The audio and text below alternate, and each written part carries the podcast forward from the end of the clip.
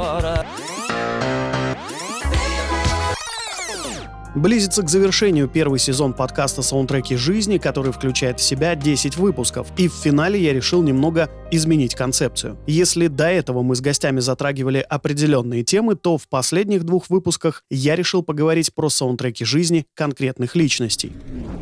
Сегодня моим гостем будет человек, который имеет непосредственное отношение к музыкальной индустрии, а именно пишет о музыке. Музыкальный журналист и критик, создатель и автор телеграм-канала «Русский шаффл», автор и ведущий YouTube-шоу «Истории русской попсы» Олег Кармунин. Интересно, что любая история имеет свойство быть переписанной, будь то история страны или музыки. Этот факт отмечает Олег, когда рассказывает о русской попсе. Он исследует музыку эпохи 90-х и 2000-х, не просто рассказывает факты, а раскрывает феномен популярности или провала тех или иных артистов. Знает музыкантов, о которых мы никогда в жизни не слышали. Мне невероятно приятно поговорить с Олегом на тему его личных саундтреков разных времен узнать, как менялись предпочтения с возрастом и что он слушает сейчас. Меня зовут Дмитрий Кара, я автор и ведущий подкаста «Саундтреки жизни». Ставьте, пожалуйста, лайки, сердечки или звездочки, пишите комментарии, все это помогает большему количеству людей узнать о проекте. А сейчас «Саундтреки жизни» Олега Кармунина. Можете описать первое музыкальное воспоминание из детства, которое до сих пор у вас вызывает какой-то отклик? Что это было? Песня, может быть, альбом или исполнитель? И что сделало ее такой незабываемой? Ну, я не могу сказать, что я был прям а, таким а, меломаном с детства, потому что я рос с мамой и бабушкой. Бабушка меня ничего не слушала, а мама слушала то, что придется. В принципе, она мне позже объясняла, что как бы быт 90-х э, настолько захватил, что было не до музыки. Так-то она оказалась, как потом позже, всю жизнь любила Битлз в молодости, но я в детстве Битлз не слышал ни разу. То есть это, видимо, осталось в ее прошлом, до моего рождения. А самым таким ярким воспоминанием детства, я помню, это был альбом альбом «Алла», э, Аллы Пугачевой 90, 90 года, по-моему, и песня э, «Ты сними, сними меня, фотограф» является моим самым таким э, сакраментальным, что ли, детским воспоминанием. Шуршащая кассета, э, очень плохая запись. Это, наверное, была самая старая кассета, которая у нас была, э, самая первая. И вот песня «Фотограф» э, и «Коралловые бусы».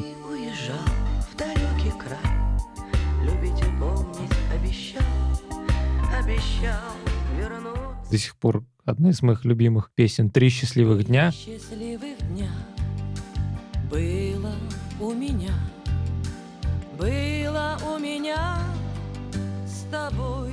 В общем, я как-то вот с теплотой вспоминаю альбом Алла. Позже я узнал, что у него существует две версии, и то, что слушал я, это была версия с винила. А есть еще версия на CD. Я купил этот компакт-диск прямо 90-го года. Оказалось, что в 90-м году Алла Пугачева в Советском Союзе выпускала CD. Это удивительный альбом, потому что там есть песня «Кафе танцующих огней».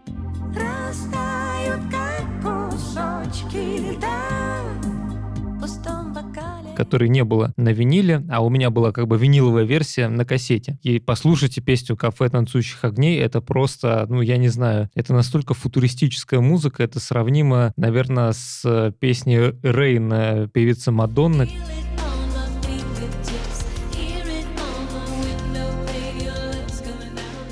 Которая появилась там пару лет спустя, после 90-го года, в 92-м, по-моему. Это потрясающе. Это до сих пор слушается как, типа, новейший трек, как будто он выпущен буквально в прошлом году. Какая-то лаунжевая музыка для клубов, хотя и клубов тогда еще не было. Понятно, еще на дворе Советский Союз. В общем, Алла Пугачева тогда, она просто рвала шаблоны. Но я эту песню не слышал, я ее услышал только потом, а вот зато все остальное, как бы, тело альбома Алла я с удовольствием Э, слушал и переслушивал. Я знал, что сегодня у меня будет э, скопиться огромный список э, тех треков, которые мне нужно послушать. Все, поехали. Значит, первый это альбом Аллы, Аллы Борисовны Пугачевой.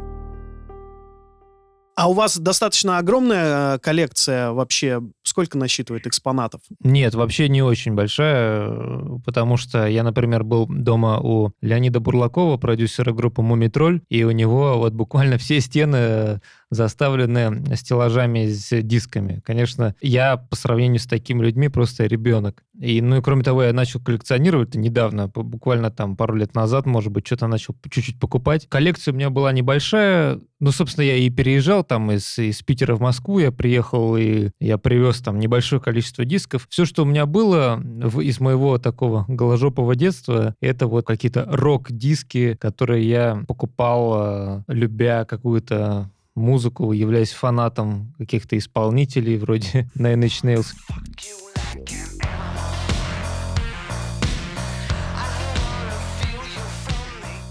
Или Мерлина Мэнсона. Или группы Ministry.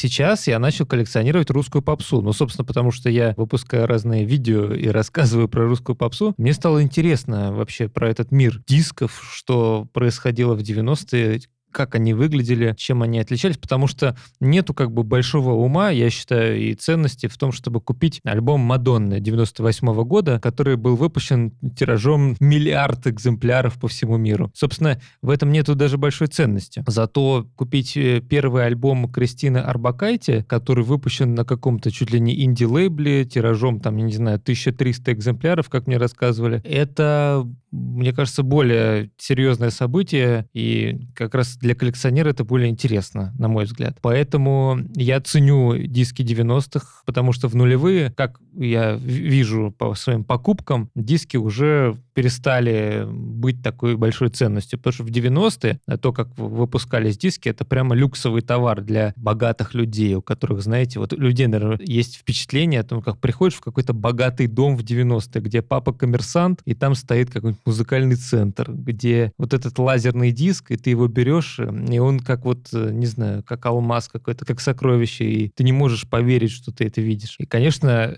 в те времена диски, они были большой ценностью. А в нулевые уже насколько я могу судить, диски это просто такая пластмассовая ерунда, которую можно там это кидать на стол и пинать. И, и собственно, диски стали тиражом. Они стали издаваться в огромных количествах. Оформление дисков ухудшилось. Золотая эра дисков — это именно вот вторая половина 90-х. И, может быть, чуть-чуть начало нулевых, а дальше уже все. Поэтому, да, я стараюсь собирать именно диски золотой эпохи и э, считаю, что в этом преуспеваю. Но у меня была цель собрать именно вот какие-то ключевые альбомы основных наших э, звезд или какие-то любимые мною трэш-группы, типа группы «Заплатки».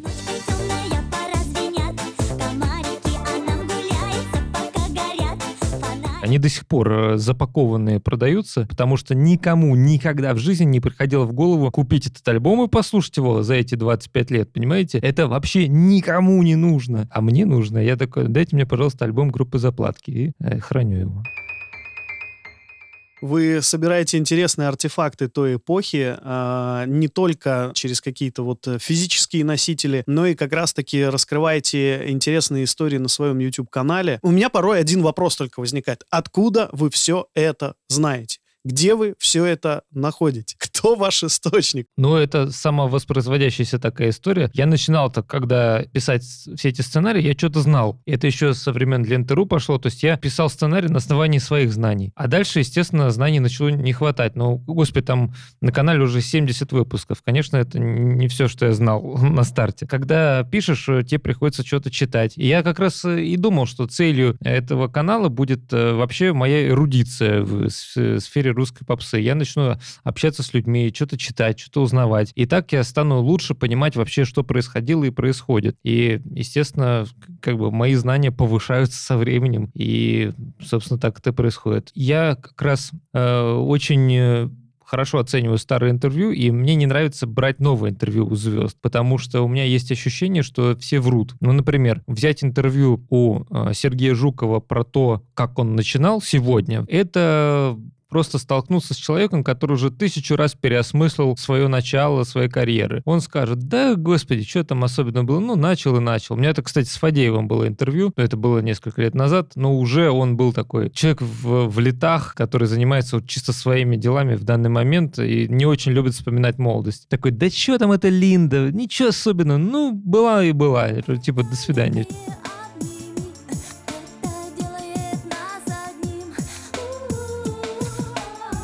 Что-то более актуальное, там какой-то ТикТок, группа Серебро или что-то еще. Поэтому я принял для себя такое правило, что я читаю только старые интервью. Пишу про события тех лет, 95 -го года, то я беру интервью 95 -го года, когда у человека прямо живьем, прям в прямом эфире спрашивают, а здрасте, а что у вас прямо сейчас происходит? И тогда тебе человек подробно отвечает, что у него происходит. И если ты его спустя 25 лет спросишь, что у него происходило в 95 году, он так это смутится и скажет, да что там, ну ничего особенного там, ну было там, вот и было. Вот, вот сейчас у меня что происходит, сейчас-то поинтереснее. Поэтому, да, старые интервью, раскопки газет каких-то, журналов и так далее, вот оттуда в основном я беру информацию.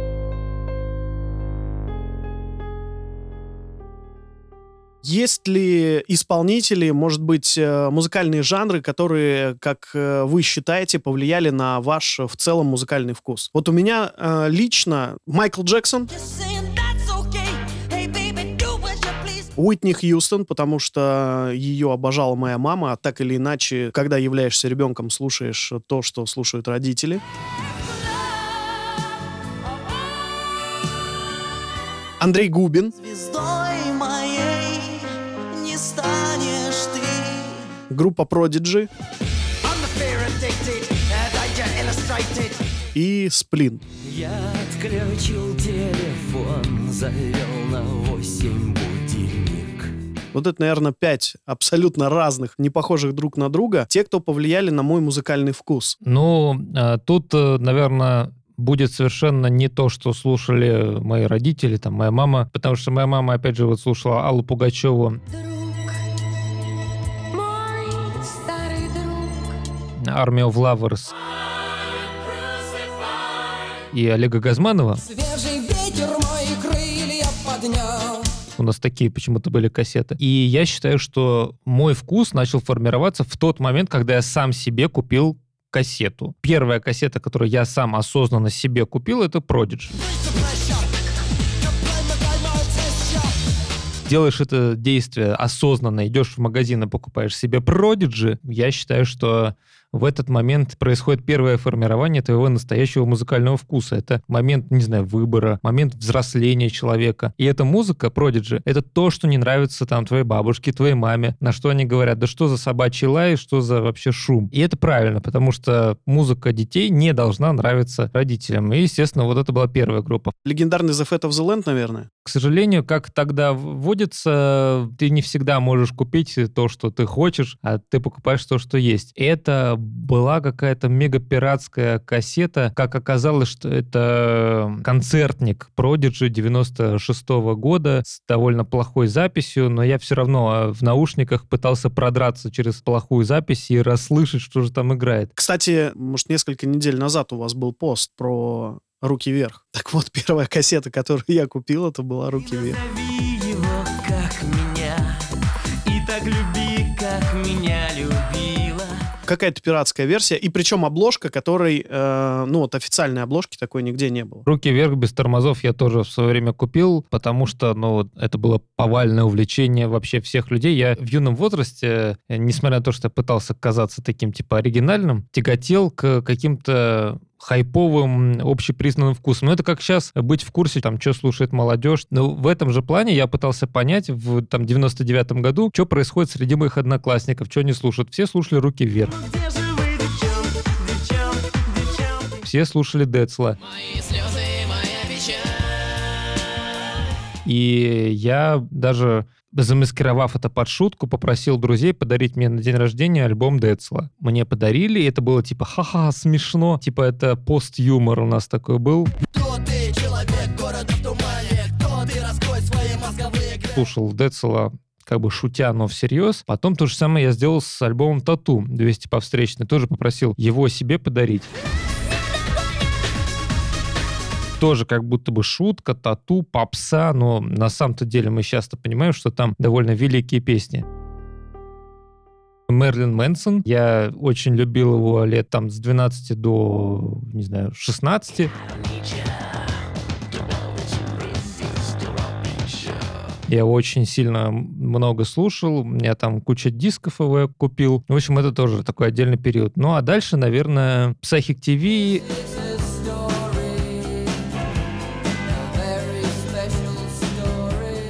Робин Грисел.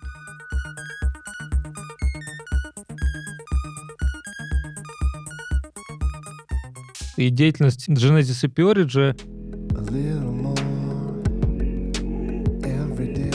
и в целом как бы музыка в жанре индастриал. Когда я вдруг понял, что музыка, она вообще в принципе не ограничена никакими музыкальными рамками. То есть музыка может быть любой. Музыка может быть настоящим шумом, Один трек может длиться 15 минут, состоять из каких-то непонятных э, структур, которые просто на тебя валятся из э, колонок, и ты ничего не можешь с этим сделать. Узнав про вот эту экспериментальную музыку, я, конечно, испытал огромный шок. Я больше не мог думать по-другому. То есть раньше я думал, что музыка — это песни, ну, более тяжелые песни, более легкие песни, но песни. Когда я узнал про Genesis Purge, Industrial и вот всю эту движуху, понял, что на самом деле музыка музыка — это черная дыра. У нее нет никаких рамок, и музыка — это просто звук, который тебя всасывает. С тех пор я стал по-другому к этому относиться коли уж начали говорить о юности, вот как раз-таки в эти моменты появлялись какие-то первые отношения. Может быть, есть какой-то лейтмотив, саундтрек первой влюбленности? Да, есть. Это, наверное, Ольга Арефьева, альбом «Колокольчики» 94 -го года. Колокольчики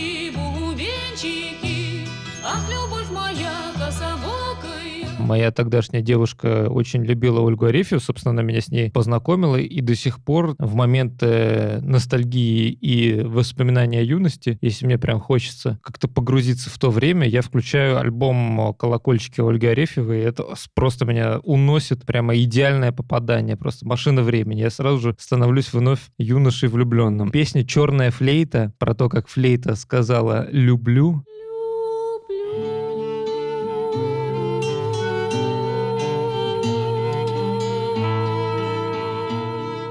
ну, я не могу сказать, что это шедевр там русской музыки, но мне кажется, что это для своего времени вполне выдающаяся музыка. Это второй альбом, который я должен послушать.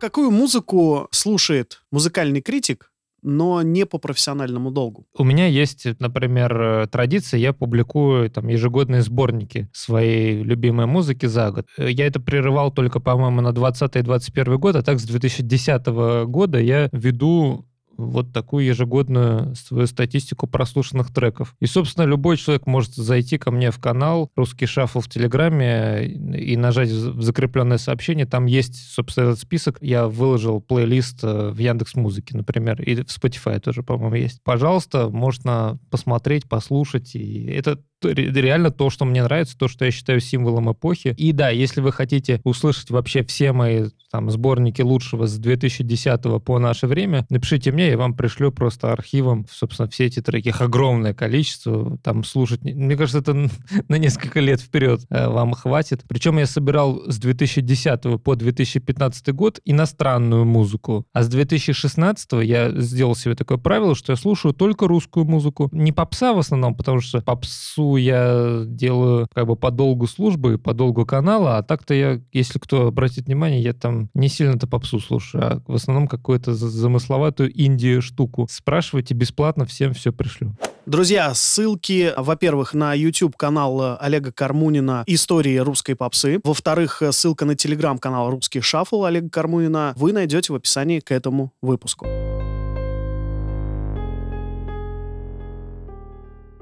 Есть э, у вас какая-нибудь песня или альбом, может быть, прям э, целый жанр или исполнитель, который служит вам эмоциональным убежищем в трудный или грустный период жизни? У меня, например, это «Сплин». Моей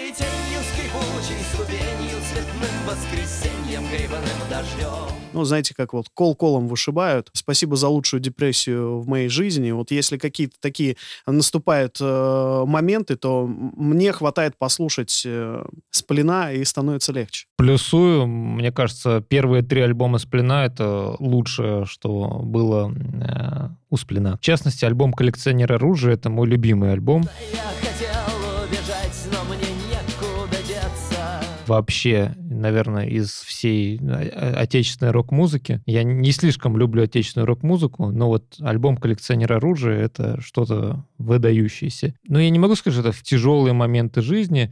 Но вот именно когда хочется включить что-то, что просто хорошо ляжет на любое событие в твоей жизни, на любой вечер, когда просто хочется получить удовольствие от того, что ты слышишь, это, конечно, альбом «Коллекционер оружия» в любой непонятной ситуации. Я готов его слушать от начала и до конца. Мне нравится он вот с первой и до последней секунды в каждом моменте. Я готов его слушать просто как криминальное чтиво, пересматривать каждый день, каждый день слушать «Коллекционер оружия». Великий альбом, что уж тут говорить.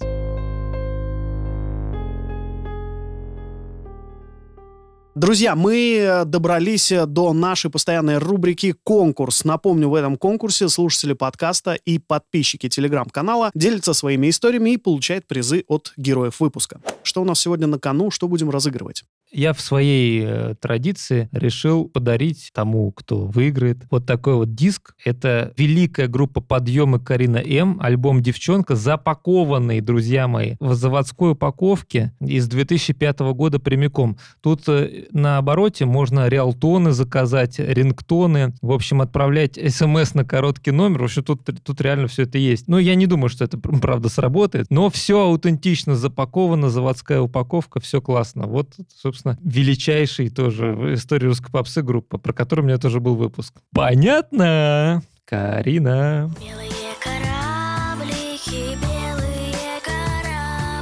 Ну, это классный подарок. Э, на самом деле, я бы хотел бы себе в коллекцию э, заиметь такой CD-диск. Выиграть приз может каждый. Для этого нужно всего лишь дослушать выпуск до конца если вы слушаете подкаст в Яндекс Музыке, поставить сердечко, любую другую реакцию, если слушаете на другой платформе. Подписаться в Телеграме на канал Саундтреки жизни, ссылка есть в описании этого выпуска. И главное, в комментариях к закрепленному посту о конкурсе, там же в Телеграме, ответить на вопрос, кавер-версию какой отечественной попсовой, а может и не попсовой песни сделали бы вы и почему. Победителя выберет лично Олег, ну а итоги я опубликую, как всегда, там же, в телеграм-канале подкаста. Саундтрек вашего студенчества. Что-то есть э, связанное? Может быть, э, не один трек, может быть, несколько вспоминая свое студенчество, я, я вспоминаю эпоху вот чтения журнала Афиша, чтения каких-то изданий типа Pitchfork и попытка, ну, вообще разобраться, что такое там модная музыка среди модной молодежи мировой. Потому что в какой-то момент э, я поймался на мысли, что я закопался в какой-то мега-андеграундной старой непонятной музыке, то есть я становлюсь каким-то старым неформалом. Пусть я не слушаю Король и Шут, которых я не слушал примерно никогда. даже понятия не имел о том, что они поют, кроме как то, что играет по телевизору. Потому что считал, что ну как-то это какая-то музыка для непонятных каких-то чуваков, а я, значит, эстет. А, был у меня такой период странный. Хотя я сейчас считаю, что «Король и Шут» — это мое огромное упущение. Я еще, кстати, «Гражданскую оборону» не слушал. Перестройка все идет, голый лед, и все идет по плану по тем же причинам, потому что я считал, что это просто музыка для каких-то мутных чуваков, которые козу показывают и орут. В принципе, отчасти так и было, но гражданская оборона, как мы понимаем, это гораздо большее явление, чем музыка для каких-то говнарей, назовем их так. Поэтому я очень много упустил из своих э, музыкальных взглядов. И в какой-то момент я понял, что я перестаю понимать, что происходит. Люди обсуждают какой-то new rave, какой-то new disco, появляются какие-то новые имена, новые жанры, какой-то chill wave, witch house. Я ничего не понимаю, что происходит. И я э, начинаю как прилежный ученик просто читать западные издания и прямо слушать по списку все, чему выставлена высокая оценка. В то время очень помог э, сайт э, вот CD, он назывался Torrent Tracker, а это был гигантский архив, то есть, мне кажется, он сравним с текущим, там, не знаю, Spotify, архивом вообще всей мыслимой и немыслимой музыки в истории мира. И там сидели гики, сумасшедшие музыкальные фанаты, которые сходили с ума по редкой музыке и выкладывали ее тоннами. Слушал высокорейтинговую музыку, хорошо отрецензированную музыку, в основном, конечно, иностранно, потому что в России тогда было туговато с этим. И, собственно, со студенчеством у меня связано именно вот начало моего музыкального диггерства по поиску какой-то новой или старой, непонятной, странной, уникальной музыки, хипстерской, назовем ее так, или просто какой-то прикольный. 2023 закончился буквально совсем недавно. Можете выбрать э, какой-то топ-3, топ-5 лучших отечественных песен, на ваш взгляд, 2023 года? Я считаю, что, ну это мое мнение, кто-то может с этим не соглашаться. Скорее всего, мало кто знает группу «Песочек». Ничего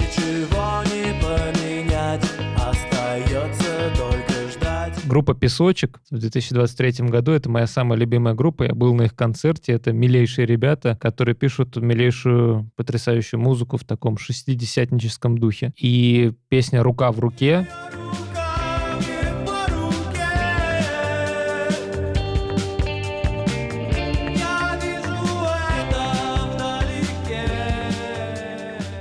самая, наверное, часто прослушанная мной песня в 2023 году. Альбом «Приручи сомнения» и песня «Рука в руке».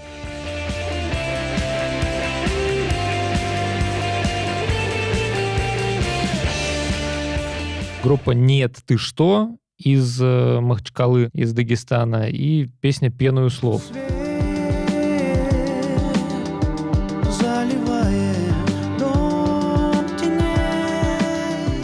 Ну, собственно, «Пеную слов» — это открывающая песня в их альбоме «Песни и танцы Дагестана». Такой первый полноформатный альбом группы «Нет, ты что», за который я давно уже слежу. Дичайшие, класснейшие ребята, которые делают моднейший фанк, как будто дело происходит не в Дагестане, а в Лос-Анджелесе. Вот всегда об этом говорю и удивляюсь.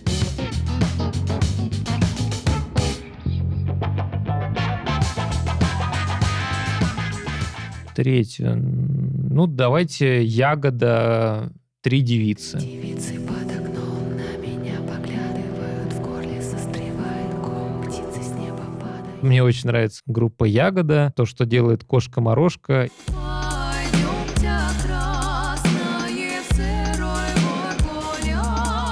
И вообще я совсем недавно узнал, что существует целое движение музыкантов-стримеров. Ну, как движение, что реально музыканты в стримах сидят и играют музыку по заказу за донаты. Это реально круто, и группа Ягода дает какие-то уже классные концерты.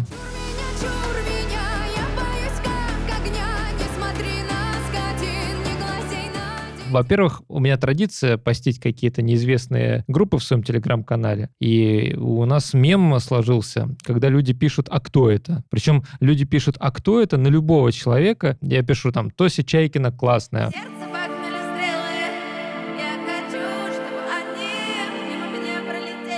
Люди пишут, а кто это? Или там, Мальбек прикольный. Сердце закричит без технических причин. Я имею в виду, находятся люди в комментариях, которые не знают, кто это в случае любого человека, даже самого известного. Я написал про группу «Ягода». Говорю, блин, прикольные девчонки. И никто не написал, кто это. Все такие, да, они реально классные, это реально очень крутая музыка. И я такой, блин, я не знал, кто это а вы откуда все знаете, кто это? Так что я узнал, что, оказывается, у группы Ягода какая-то феноменальная фан-база, и, оказывается, все мои подписчики ее знают, кроме меня. Ну, теперь я тоже знаю бывает так, что ну все, надоело, хочется чего-то нового. Посоветуйте, в какую сторону посмотреть, где поискать, куда смотреть. Конечно, как, когда у людей начинается проблема уровня там типа «мне все надоело», наверное, стоит вообще перестать на какое-то время слушать музыку. В этом тоже ничего страшного нет. Слушайте подкасты. Например, этот. Были ли у вас э, такие моменты, когда вы написали какую-то статью, ну, то есть дали рецензию на какой-то альбом какого-то исполнителя, э, естественно, он был недоволен, и э, как вот э, вы решаете вот эти вот, будем так говорить, столкновения на самом деле я давно принял за правило, что я никого не ругаю практически. Если мне что-то не нравится, я прохожу мимо. То есть я не считаю, что то, что мне что-то не нравится, это какая-то информация, которую нужно донести до людей. Я понял, что это просто, во-первых, это никому не интересно. И мне часто задают вопрос, типа, критик, ты что-то критикуешь? Нет, я не, я не критикую. Критик — это просто устаревшее какое-то слово. Я музыкальный журналист, я любитель музыки, но я ее практически не критикую. А вот раньше критики — это были реально реально люди, которые как-то зачастую необоснованно оскорбляли артистов. Ну, там, посмотрите программу «Акула пера». Самые любимые моменты, когда Капиталина Деловая говорит Андрею Губину, ну, что ты вот, ты вот занимаешься этой вот ерундой своей попсой. Вот реально займись говорит, нормальной музыкой. Че ты вот этим вот занимаешься, ты ерундой какой-то? Реально вот в такой буквально хамской интонации. И дальше Андрей Губин зачем-то начинает перед ней оправдываться. В наше время такое невозможно. Поэтому я к этим старым критикам отношусь очень плохо, стараюсь быть не как они. Но у меня был один эпизод, я написал что-то про певицу Сюзанну.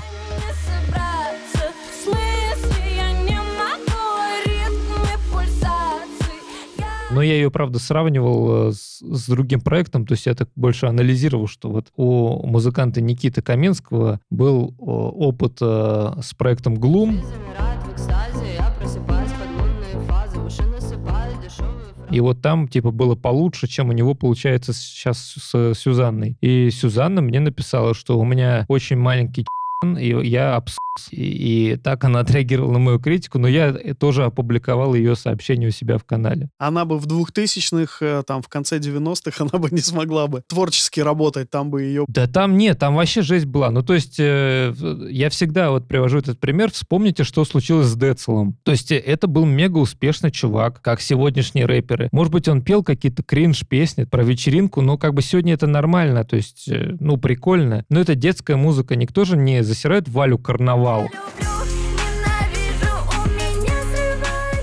Но именно токсичная среда тех лет, она была настолько чудовищной, настолько ужасной, что Децела просто буквально хейтили взрослые дядьки. Помню, как он приходил на какие-то телеэфиры, и там ведущие, типа им там по 40 лет, мужики, а он 16-летний, типа мальчик, и они говорят, что ты говном занимаешься каким-то. Ну ты же просто сын, сынок папаши своего. Это вообще, вы нападаете на мальчика. Вы чё? И, конечно, они просто уничтожили Децла, они его замордовали. И Децл решил, что папа во всем виноват, папа его загнал в попсу, и он э, реально бросил все, ушел в андеграунд. Э, собственно, в андеграунде у него больше ничего великого или особо популярного нет. И они просто прямо вот все эти люди токсичные уничтожили карьеру ничего хорошего не было, и было музыкантам очень тяжело. Если бы вам пришлось выбрать песню, которая стала бы главным э, саундтреком вашей жизни, что это была бы за песня и почему? Ну, это понятно, что вопрос такой вполне провокационный, потому что если человеку, который любит музыку или давно разную музыку слушает, задать вопрос, выберите одну единственную песню, то тут понятно, что правильный ответ такой нету. Но для красоты подкаста, чтобы люди там что-нибудь послушали еще, я скажу, что это песня, точнее даже не песня, композиция Том Хэт э, проекта Бурцум Варга Викернеса.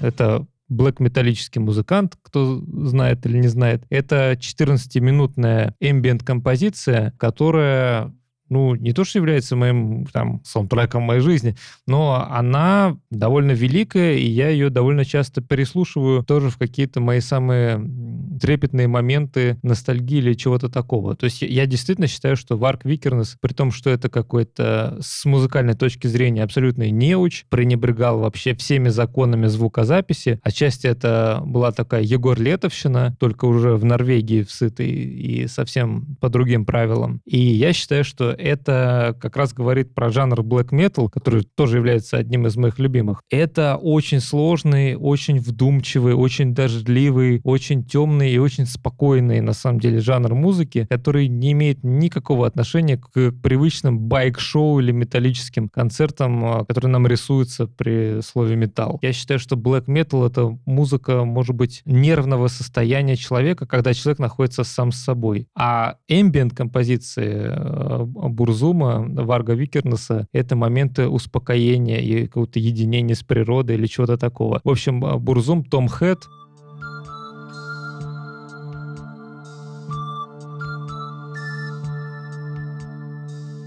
я ее назову, наверное, самой классной композицией в истории моей жизни. Спасибо, что дослушал выпуск до конца. Надеюсь, он смог перенести тебя в приятные воспоминания. Чтобы проект развивался, поставь сердечко, звездочку или лайк, в зависимости от платформы, которой ты пользуешься. Оставь комментарий и не забудь отправить ссылку на выпуск другу. Пусть тоже послушает. Подписывайся на подкаст, чтобы не пропустить следующий выпуск. Если ты хочешь рассказать свою историю или принять участие в конкурсе, в описании выпуска тебя ждет ссылка на телеграм-канал подкаста. Там же ты найдешь плейлист от гостя. Познакомиться лично со мной можно через мои социальные сети. Все ссылки есть в описании. Следующий выпуск выйдет через неделю, поэтому до скорого. Пока.